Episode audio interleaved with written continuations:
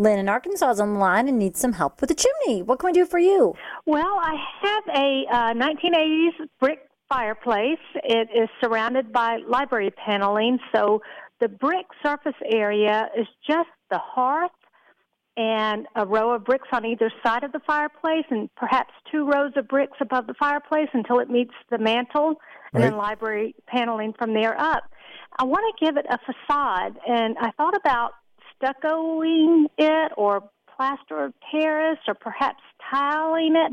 I want to attempt to do this myself, and I didn't know if I was overstepping my boundaries. Leslie, I think the tiling is kind of a cool idea because that would be very attractive on a fireplace. I like that a lot better than stuccoing it.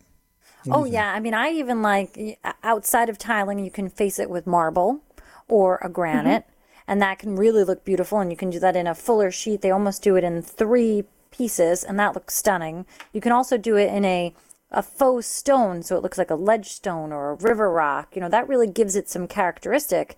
I mean, it's gorgeous that way.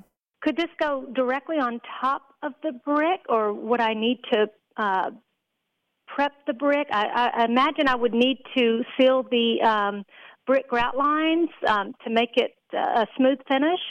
Perhaps No, before because the tiling? the well, I mean, the tile could pretty much go over that. Right, and it you're might be a little tricky. Yeah, yeah, you would adhere it right to the brick.